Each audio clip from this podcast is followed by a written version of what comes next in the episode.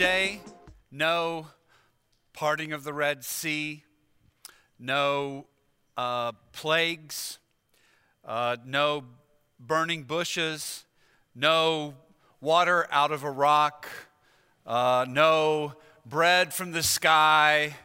Today we will not see any glory clouds. There'll be no great battle. Today we are in Ruth at the time of the judges. And in its beauty, we see in Ruth a panoramic view of God's story that leads us to Jesus Christ. It's really amazing.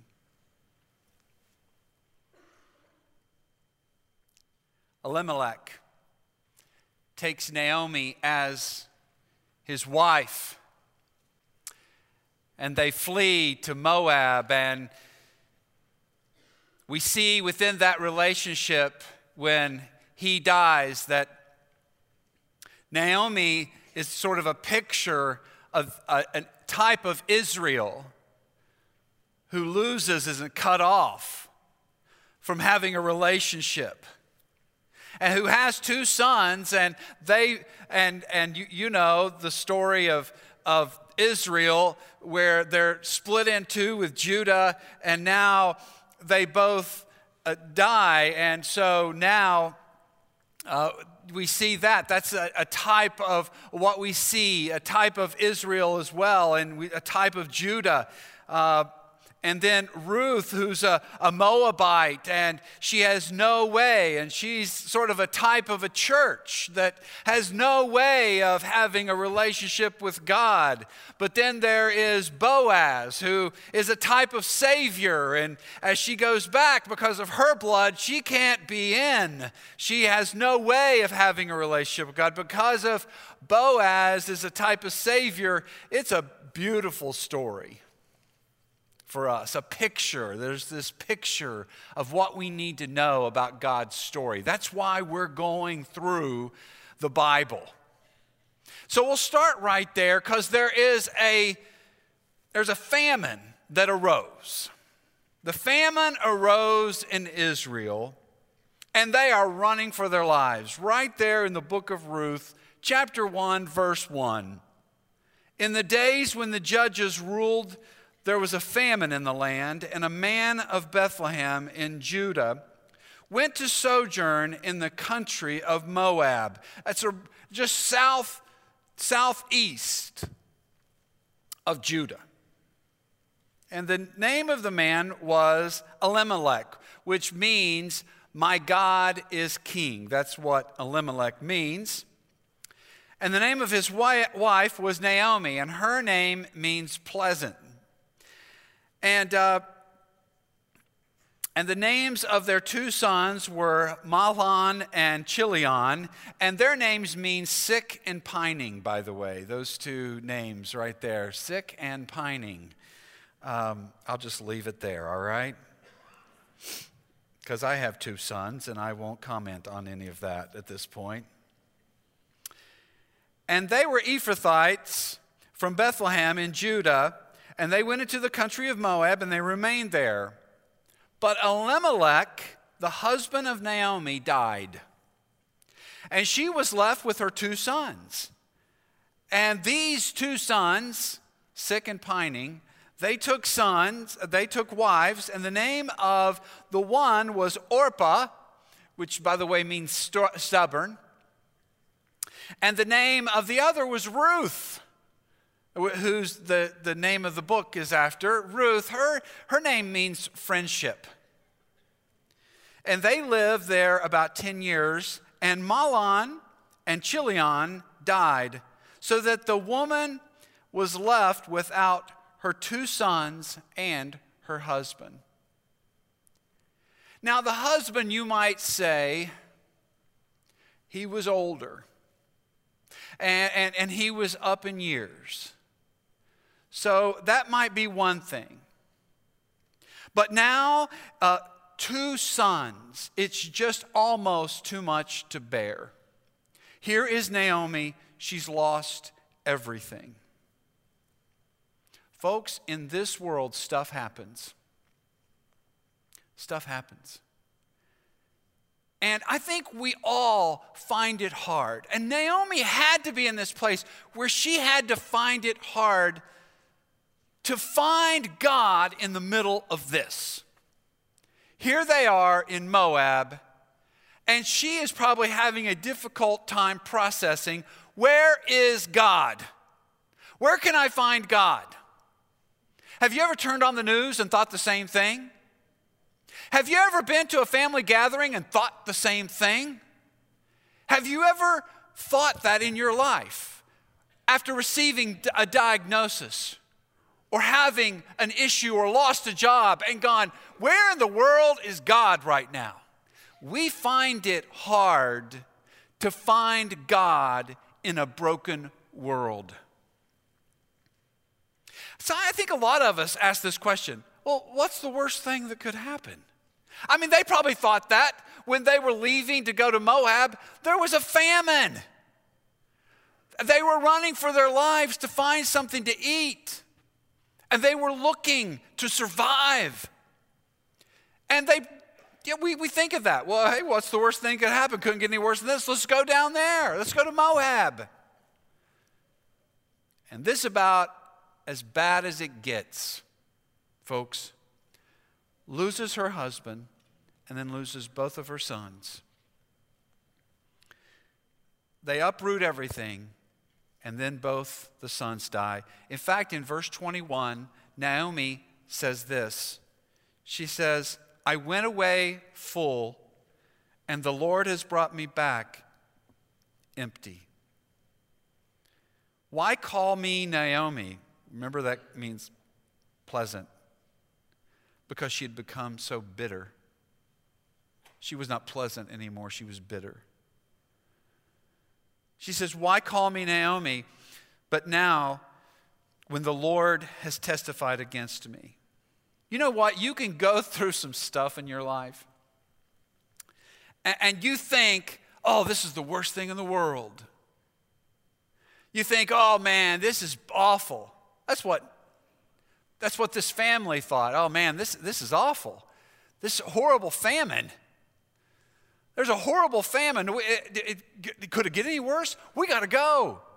And now, she's saying that when we came into Moab, man, we didn't know how good we had it. I came in full, and I'm going back empty because I've lost everything. We get so worked up about stuff that doesn't really matter that much. Here is a situation where she is reminded how many things we take for granted. It's true for all of us. We take so many things for granted. And all three of them have gone through death. So now you have Naomi, and then you have Orpah, and you have Ruth. Now, the two wives of the, of the, of the boys, they are Moabites. And here they are languishing in Moab. You ever notice this? How pain brings people together? You can kind of get together with people and, and, and, and, how pain brings people and you can talk to one another. And, and this pain, it was sort of a secret fraternity for them. They, they were the three people this death had brought them together. You know, they ever noticed that about pain in your life? How, whenever you go through something, it's like a fraternity. You become brothers and sisters, you feel and you relate to each other. The grocery store is not the same as it used to be after you go through loss. I remember that when I, I, would, I, I, go, I would go to the grocery store after we lost a, a, a, a, child at stillbirth. And I remember I would hear people at the grocery store complaining about their children. And I would think, what is wrong with you? Why are you sweating the small stuff right now? Some of you know what that's like. You know what it's like when you go through something really hard and you're around other people And whenever you're around other people and they're just whining and moaning about stuff that's just not that important. We do that. That's what's happening here. Naomi is realizing how grateful she was. These three women had cried together, they had buried together, they had become bitter together. Things were not the same. So Naomi says, This is it. Going to quit. Got to split. I'm out. I got to go back. Got to go back. And she even says, right there in front of all of them, she says, uh, she says, hey, look, man, you, Ruth, and Orpah, you guys stay here. My clock is up. I mean, I'm not going to find a husband. I got to go back. You guys stay here. You can find husbands. You're young. You can do this. And, and, and you guys stay here because my clock is up. My time is up. I can't have kids. My, uh, this is, I just need to go back to Bethlehem. Have you ever joined a club that you don't want to be a part of? Have you? You know, the last couple of years, I don't know why in the world I'm getting this, but I'm getting these letters from AARP. I do not understand why these people are sending me this stuff. Why am I getting these, these letters? I am only 45 years old. I'm just kidding. No, I'm a lot older than that. I know. I'm just, no, I, am getting these, and I'm like, I don't want to be a part of AARP. I, I, I don't want to do it. I'm not old enough yet. Now, I joke about that, but have you ever joined pain, that fraternity or sorority of pain?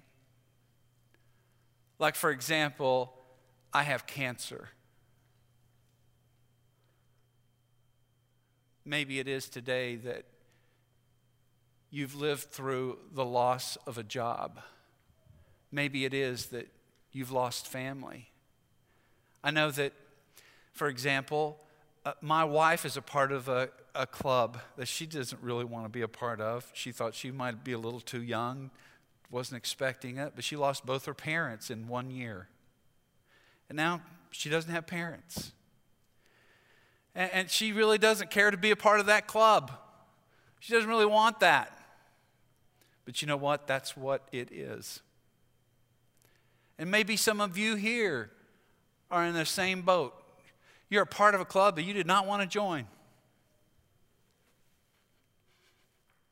One of the most beautiful things, and it's hard to relate, since I've been at this church, was Night to Shine. You have this event where it's a night, like prom night, you're trying to do for people that are 14 and older to give them a night to try to, to make something special to let them know that they are special and that they are loved. And it was great. I mean, it, it really was. It was great. We transformed kind of the lobby out here and the rest of the building too, and tried to give parents a night. And it's hard for me to talk about it because I am so blessed as a dad with a son that has special needs to have you guys who constantly have lavished on us, you know, encouragement and love and support in the middle of our journey that's like that. So I, I get something and I get emotional because so many parents, I talk to so many parents who don't have what I have. I'm spoiled. Sherry and I are spoiled because we have you guys. And we have many friends who love us so well. But there are so many people who don't have that. They're walking in a journey that's very hard, very, very difficult. They're lonely. They're, they're mostly, people roll their eyes at them.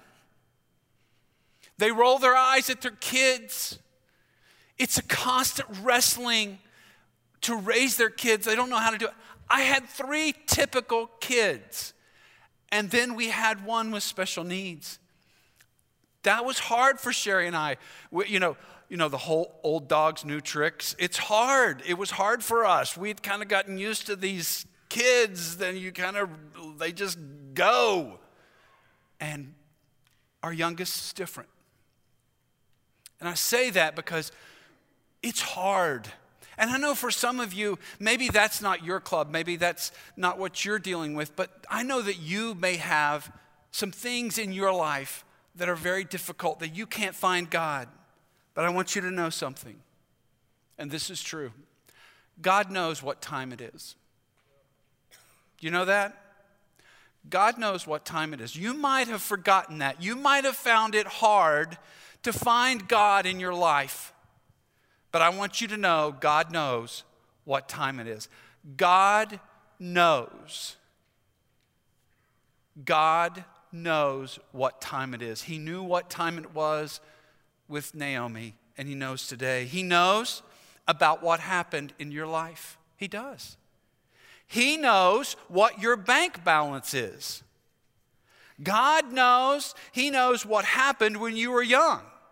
He knows the worst thing that has ever happened to you. God knows that. God knows the mistake that worst mistake you ever made. God knows the stuff that happened in your family. He knows where you went wrong. He knows, God knows, He's not surprised by any of it. Because Ruth teaches us that what we're looking at, this story, is that nothing surprises God. You know, all this stuff that happens in our life, nothing surprises God. Nothing just happens. Nothing just happens in this world because God knows what's going on. In verse 16, but Ruth said to Naomi, those famous words. And so Ruth, uh, Naomi says, I'm out, I'm leaving, I'm going back to Bethlehem. You you, Ruth and Orpah, you guys stay here. And so uh, Naomi says, You guys stay here. And uh, Orpah, it didn't take much. She said, Oh, yeah, I'll stay here. And Ruth said, No, I'm going to go with you. And so look at verse 16. But Ruth said these famous words. We use these at weddings and everything. These are beautiful words. Do not urge me to leave you or to return from following you, Naomi. This is Ruth talking to her mother in law. For where you go, I will go, and where you lodge, I will lodge. Your people shall be my people, and your God shall be my God. And where you die, I will die, and there I will be buried. May the Lord do so to me, and more also, if anything but death parts me from you. And then Naomi saw that she was determined to go with her, and she said no more. Here's this young, Moabite woman, Ruth, and she makes a decision. I want you to know something today, especially you students. Listen to me on this. This is so important. Someone once said, Decision determines destiny. There are so many decisions that you make every weekend, every day. And so many times you think that these are small decisions, they won't have any kind of consequence. Here's all this pain, here's what they're walking through, and Ruth decides, and she wants to go with Naomi to Bethlehem. And so she makes this decision. Another way to put this is history is made whenever you make a decision. I, I had a coach who always said this you have a choice in the decisions that you make, but you do not have a choice over the consequences those decisions bring. Decision determines destiny. And here is Ruth making this decision I will go with you. Determined, I will go with you. Students, you can't get to Fort Wayne by going west on 30. Some of you want to be and you want God to fulfill everything He created you for. He, and some of you are asking Him, straighten out my life, Lord. Decisions are important. Here's what seems to us is this small decision. Here is a young widow going with an older widow back, and it seems like it's just this decision, and you hear her heart behind it. I want to encourage you also as you make these decisions, nothing just happens. Naomi and Ruth returned, verse 22. So Naomi returned, and Ruth, the Moabite, her daughter in law, with her, who returned from the country of Moab. And they came to Bethlehem at the beginning of the barley harvest, and that's good news because here she is, and they go, and as you have maybe heard the story or read the story, she gleans, which means that she's kind of looking for the leftovers out in the field. Uh, they've already harvested, and, and she's kind of picking up the pieces, and, and uh, she's really taking care of Naomi. And guess what? Guess what happens? Her kindness towards Naomi gets somebody's attention, and his name is Boaz. She see, he sees in her someone who's extraordinary in how she is loving Naomi and what kind of a person is this? Her kindness gets his attention. And then, listen, this guy is a gentleman. He is gentleman. I think we're losing it, folks. We're losing it in our culture. Guys, you want to be a gentleman? You got to be gentle. One of the fruits of the Spirit is gentleness gentleness. He's gentle with her and he covers her. He does the right things in the right way. He's a gentleman. He returns the kindness. He's a gentleman. I, I think, you know, if you, you're struggling in your marriage, hey, here's some advice be a little bit more gentle with your wife be a little bit more gentle and kind with one another. And she gets his attention and he gets her attention because she sees how generous he is and everything. And, and, and so they're, they're attracted to one another, of course, in this story. And he is kind. So Boaz took Ruth, and the Lord gave her a child, and she bore a son, they get married, and the, and the woman said to Naomi, Blessed be the Lord, who has not left you this day without a redeemer, and may his name be renowned in Israel. Now, I was not going to read all of this, but I've got to read this to you because there's some stuff in here you got to know, all right? Buckle up with me just a little bit. Give me just a minute. In verse uh, 15 in chapter 4, he, sh- he shall be to you here is the women saying about Naomi Blessed be the Lord who has not left you this day without a redeemer. Uh, hey, hey, hey, y'all remember back, remember, got to remember back. I'm too old. Y'all go ahead. Y'all go ahead. My day's up. And then she's, verse 15 He shall be to you a restorer of life and a nourisher of your old age for your daughter in law who loves you, who is more to you than seven sons. Now, y'all got to know that what that means in this culture. This child and this relationship has been to her. These people around her like, man, it's like, like you have like more than like seven sons. This right here, what God has done, look at this. More than seven sons has given birth to him. Then Naomi took the child and lay him on her lap and became his nurse. Wow. And the woman of the neighborhood gave him a name, saying, All the people, they gave him a nickname. And they said, let's call him a son has been born to Naomi. Think about that. She's the one who said, Hey, my time's up. It's done for me. Y'all stay here. I'm going back. And God did this. And they named him Obed. He was the father of Jesse, the father of David. What? Holy cow. 14 generations from Adam to Abraham. 14 generations from Abraham all the way up to David. 14 generations, all the way up. All through the Bible, we see this story of what God is doing.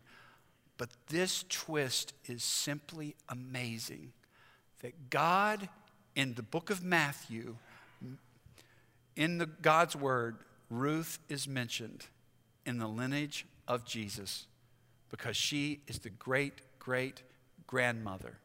Ruth is the great great grandmother of David, of whom the Messiah will be born. And so today, here's the thing behind the scenes, God is working. Now, listen to me in this, okay? Could that be true of you? That behind the scenes, God is working in your life. I mean, think about all these stories like Abram and who becomes Abraham, who doesn't know what's going on in his old age. What? How's this going to happen? And God bless them. Think about jo- when you when you think about somebody like Joseph, for example, and you think about his life, like, oh, he has all these dreams, and like, oh, he's sold into slavery. And then all at once it's like, wow, look at him. He's risen to the top. Oh, he's in prison. Oh, at any point, all of these folks could have given up. Look at Moses, for example. He's raised in Egypt and everything, but then he's on the backside of the desert. It's like 40 years, man, it's a long time. He's out there just counting sheep and doing all that stuff. And God calls him. I want to encourage you behind the scenes, God is orchestrating in your life. And I not only believe that He's orchestrating in your life, that God has a way and He makes a way. And I, I want you to know, to see the eternal. I mentioned this about David and, and then to the line of Jesus because of this. God makes things happen, not only for us in our lives here, but for eternity. You understand what God was doing in all of this? That He was making a way. I want to challenge you today, and I want to encourage you today that God makes things happen. God used this pivotal moment in history to establish for us this new covenant of which we preach and we talk and we celebrate today. Through all, listen, through all the pain, through all the loss, nothing just happens. God is behind this stream. There's going to be a day when you hear that John McAllister has died. Every person in the whole world, all of us, there's a day and a time appointed for us to die. But I don't want you to believe a word of it. I'm going to be more alive on the day I die than any time in my whole life because of what Jesus did. And Jesus is from the line of David, and Ruth is a part of that story. I want you to know God created you, He knows who you are, He's the one that makes a way. Maybe you've given up hope. I want you to trust God. I want you to know that nothing just happens, that God, you might think that all is lost. Trust the Lord, He makes a way. And no matter what happens in our life, I'm learning more and more to not fear even death because this isn't my home. And the same for you. Have you trusted Christ? And I want you today to know that. I want you to have that blessed assurance that God, listen, God's, it's not over till God says it's over in your life, no matter what you're walking through. And look at this story. If God can use this, He's still on the throne. Trust Him. Father, I thank you Thank you, Lord, for your word. Thank you, Lord, for your power. Thank you, Lord, that you love us. Thank you, Lord, that you're holy and true. Today, Lord, we turn to you. Father, help us to trust you more today. Help us to put our trust in you so that, Lord, we know that we can rest in you and we can walk in you. Father, help us to trust you completely today. In Jesus' name, amen. Would you stand with me right now? Let's sing this and make this our declaration this morning. If you need prayer, there'll be folks over at the cross would love to pray with you. Let's make this our prayer this morning.